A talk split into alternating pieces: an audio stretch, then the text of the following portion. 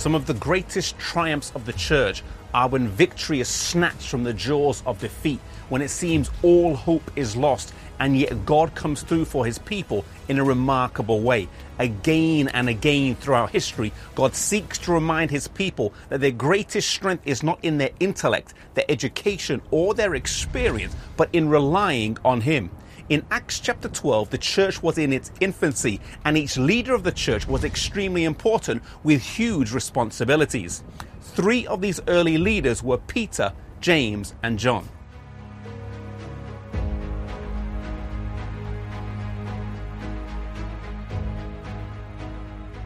At the time, there was a king named Herod, who was a convert to the Jewish faith and was apparently very zealous in carrying out the ceremonies of the Jewish law as he tried to please and appease those whom he was ruling. He killed James, the brother of John, which was a huge loss to the church. But seeing how pleased the Jewish leaders were, he went after Peter as well and imprisoned him. Peter's execution was delayed till after Passover, which gave the church time to pray for a miracle.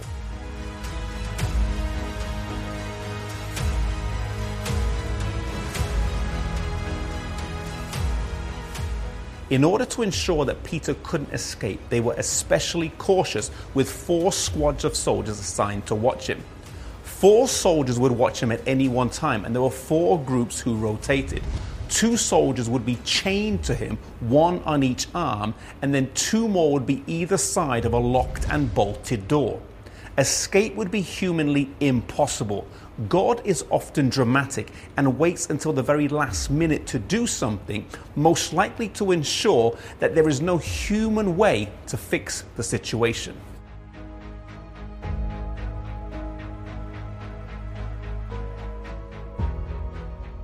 On the night that Peter was due to be executed, the Bible records that he was sleeping.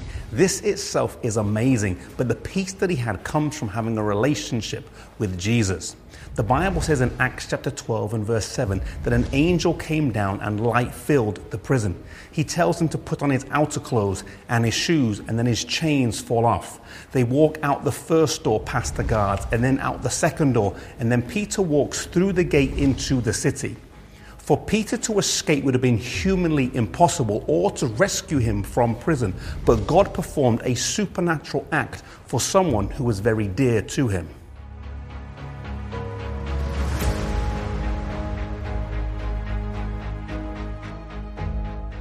Peter, finding himself a free man on an empty street, makes his way to the house where his fellow believers were praying.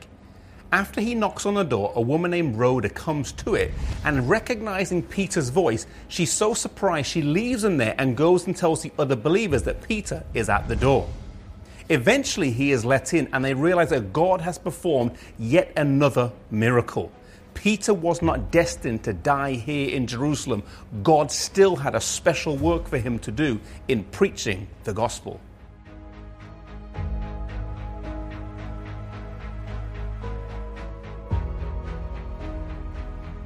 It was Peter who wrote to the church in 1 Peter chapter 4, verse 12, to not think it strange when fiery trials come upon them. He knew from personal experience what it was to be delivered, and he writes to encourage us to trust God in our trials.